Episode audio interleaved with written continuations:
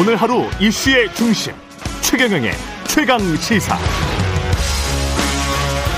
네, 6일 지방선거 후보 릴레이 인터뷰 오늘은 수성이냐 탈환이냐 총성 없는 경쟁 뜨거운 세종시입니다. 여야 후보 차례로 만나보겠습니다. 먼저 국민의힘 최민호 후보 연결돼 있습니다. 안녕하세요, 후보님. 안녕하세요. 최민호입니다. 예, 출마의 변부터 부탁드리겠습니다. 네? 출마의 변부터 부탁드리겠습니다. 예, 예.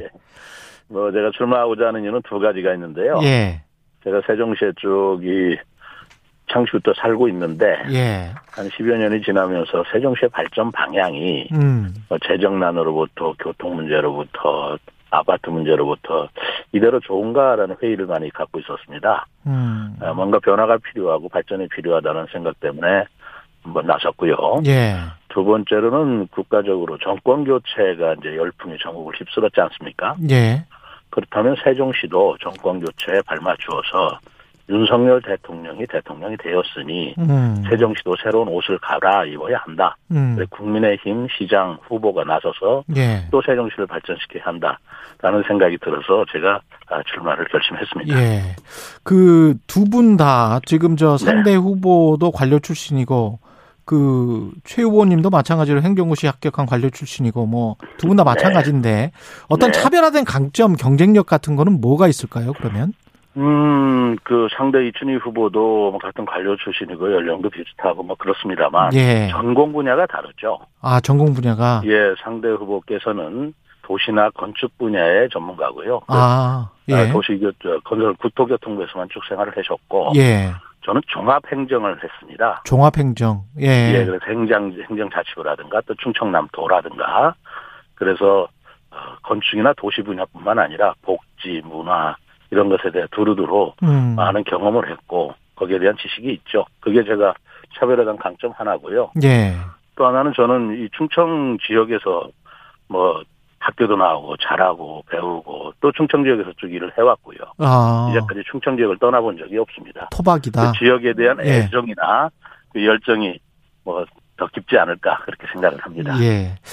이 상대 이춘희 후보, 민주당 이춘희 후보는 세종시 털을 닦고 발전시켜 온 것도 민주당이고, 그럼 보수 세력은 세종시를 백지화시키고 행정 수도도 반대했었는데, 네. 본인이 이 세종시를 설계하고 목표대로 완성해 갈 적임자다. 이렇게 지금 이야기를 하고 있거든요. 어떻게 네. 평가를 하십니까? 지난 시정에 관해서는 이- 이 시장이었으니까요. 뭐 단기적으로 보면 예. 불과 몇 년에 단기적으로 보면 이춘희 후보께서 말씀하시는 것도 그 시각에서는 뭐 그렇게 주장할 수 있겠죠. 음. 그러나 크게 보면 그건 전혀 맞지 않는 말입니다.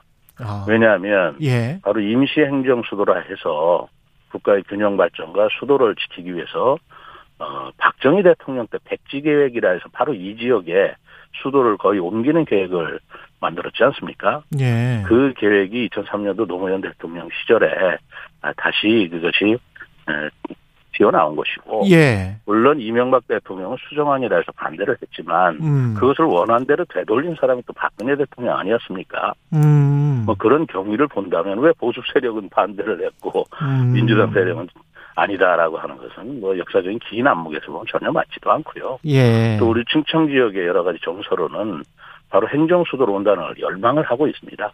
음. 우리 열망하고 있는 세력이 뭐 진보뿐이겠습니까? 예. 보수 진보를 떠나서 충청 지역의 열망이기 때문에 예. 진보는 뭐 찬성하고 보수는 반대다 이런 이분법적 사고 자체가 지역을 갈등시키는 갈아놓는 건 나- 맞지 않는 주장이라고 생각을 합니다. 그 행정수도 말씀을 하셨는데 행정수도를 완성하려면 네. 다른 뭐 기관들 지금 있는 기관들 말고도 더 유치를 해야 된다고 보시는 거잖아요. 네, 예. 어떤 기관들이 와야 된다라고 지금 뭐 생각하세요? 행정수도를 어떻게 보냐는 문제인데요. 예. 행정수도를 실제로 천도 수도로 옮기겠다라는 발상으로 보신다면 음. 입법행정사법부가 다 와야 되겠죠. 예.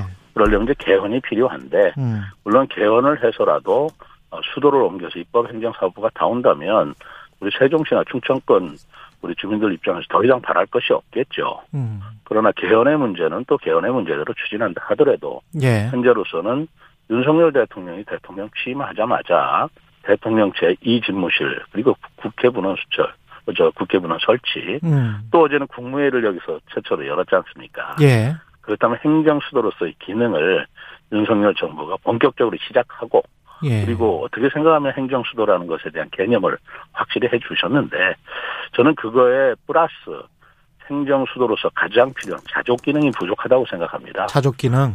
네. 예. 그래서 행정 수도 플러스 자족 기능 확충이라는 투 트랙으로 행정 수도를 완성시켜야 된다고 저는 생각하고 있습니다. 기업이나 뭐 시민 단체들이나 워싱턴 D.C. 보면은 그 네. 뭐 그런 것들이 많잖아요.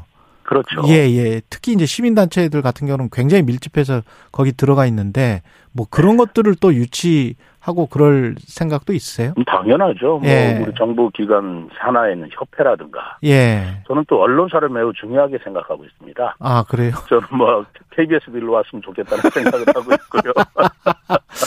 예. 뿐만 아니라 이 예. 경제 자유구역을 저희들이 두어서 예. 어, 기업들 특히 이제 첨단 산업 예. 이런 기업들이 여기 유치함으로써 우리 청년들이 취업도 용이하고 그리고 음. 지역이 발전되는 그런 자족 기능 확충이 시장으로서 더 중점을 두고 해야 할 일이다라고 생각을 합니다. 이, 이춘희 후보는 행정 수도를 완성하려면 그냥 네. 행정 수도 명문화를 개헌을 하자 이렇게 지금 네. 주장을 하고 있는 거잖아요. 네. 어떻게 보세요?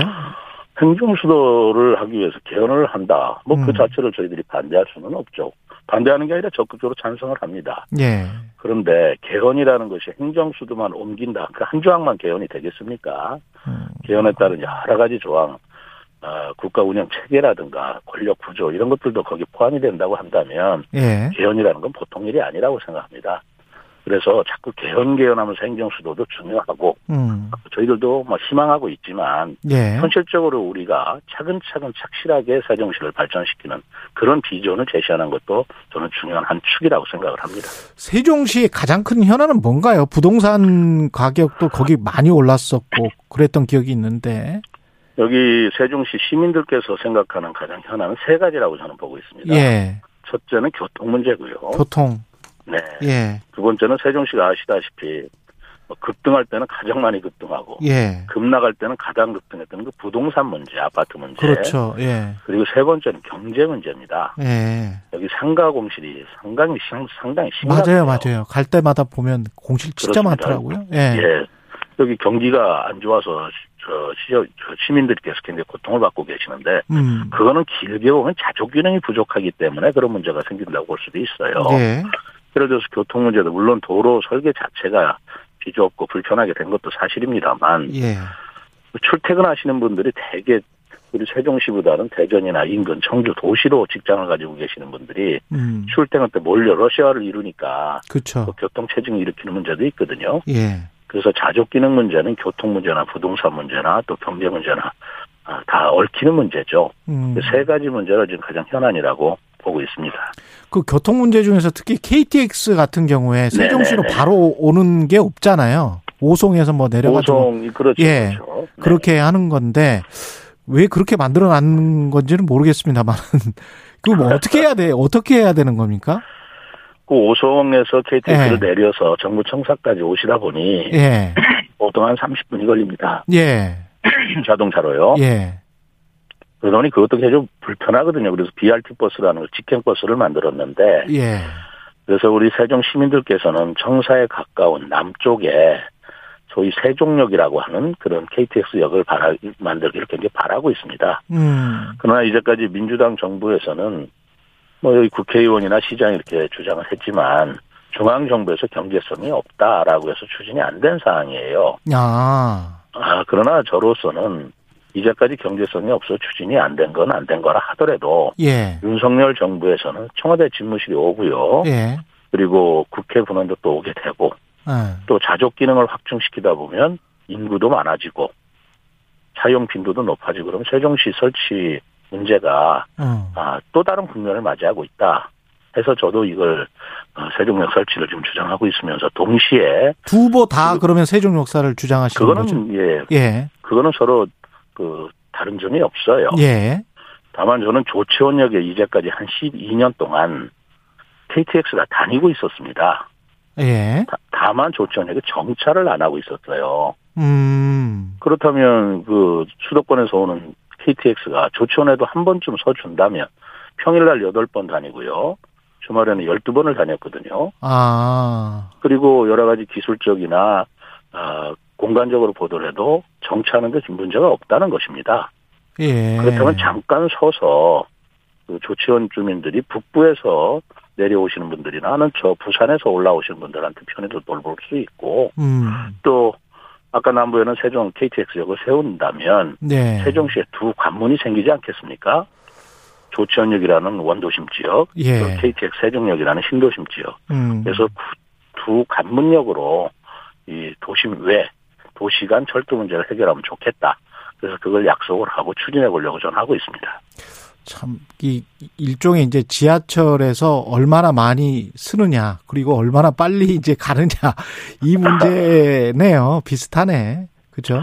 지금 예. 지하철 문제도 지금 예. 현재 대전에서 예. 세종청사까지는 지하철이 되는 걸로 확정이 됐어요. 예, 예. 그럼 세종청사에서 조치원으로 연결해서 조치원에서 청주공항으로 빠지는 음. 소위 광역철도망 하는 계획이 국토부에서 또 확정이 됐고요. 예. 저희들은 그걸 조속, 조속 착공하겠다는 대통령 공약을 걸어놨고 아. 대통령께서도 어, 윤석열 대통령께서 공약으로 그걸 확정을 시켰습니다. 음. 그렇다면 지하철이 지- 어, 조치원까지 와지고 거기서 다시 환승이 돼서 뭐 천안이나 청주로 간다고 할 때 예. 조치원역에 KTX가 좀 서야 되는 문제는 앞으로 굉장히 중요한 문제로 저는 대두될 거라고 보고 있습니다. 예. 그렇기 때문에 예. 조치원에 KTX 쓰고 또 세종 남부역에도 KTX가 쓰고 음. 그러면서 지하철과 서로 연결이 된다면 음. 남부역과 조천역과도 서로 연결이 되면서 어, 철도로 연결되는 어, 우리 세종시가 교통 문제 해결에 굉장히 중요한 역할을 한다고 보고 있어요. 나아가서는 바로 그 철도망이 대전, 충남, 세종, 어, 충북을 엮어내는 메가시티라고 하는 개념에서 굉장히 중요한 축을 어, 이룰 것이라고 보고 있습니다. 예. 그런데 필요한 사항이라고 저는 보고 있습니다. 그 윤석열 대통령이 어제 그 정부 세종청사에서 열린 국무회의 참석을 했잖아요. 그죠? 네네, 그랬죠. 예. 그런 것들이 혹시 이제 어떤 선거에 도움이 될 것 같다 이렇게 생각을 하십니까? 아무래도 집권 여당이니까 그런 그 어, 어떤 선거에 예. 도움이 된다 안 된다는 간접적인 문제고요. 예. 우선 윤석열 대통령이 본인이 한 공약 약속을 지킨다는 음. 약속을 지킨다는 의미에서 국민의힘 신뢰도를 높였다고 생각을 합니다. 예. 어, 본인이 후보자 시절에 예. 첫 번째 국무회의는 세종에서 하겠다. 음. 그리고 대통령과 시도지사들이 그 같이 연석해서 하는 음. 어, 정책회의 같은 것은 세종시에서 하겠다. 이런 약속을 했거든요. 음. 근데 후보자 시절에 한 약속을 대통령에 취임하자마자 그대로 이행했다는 그 신뢰성, 그 신뢰감 때문에 윤석열 정부에 대한 지지도라든가 또 그것이 간접적으로 선거에 미치는 영향은 저는 굉장히 긍정적이라고 보고 있습니다. 음. 근데 이제 뭐 야당에서는 민주당에서는 그 선거 도와주기 위해서 대통령이 중립성을 위반하는 거 아니냐 뭐 이런 이제 비판이 나오고는 있는데 자꾸 그런 식으로 하면 예. 대통령이 어떻게 일을 하시겠어요? 예. 본인이 약속한 걸 지켰다고 하는 것도 선거 때문이다 이렇게 얘기하면 예. 뭐 그러면 그 대통령께 하시는 게 모든 게 선거겠죠. 예. 그리고 마지막으로 는 아니라고 봅니다. 예, 세종시장 왜 최빈호 여야 하는지 강조하고 싶은 말씀 해주십시오. 변해야 합니다. 지금 민주당 정권이 8년 동안 여기는 완전하게 국회의원 또 국회의원 두 분 시장 또 시의원 전원 비례대표 빼고요. 그리고 뭐 교육감에 이르기까지 진보 일색으로 세종시가 8년을 지속해 왔는데 거기에 대한 시민들의 실망감도 크고 이제는 피로감도 쌓일 대로 쌓였다고 봅니다.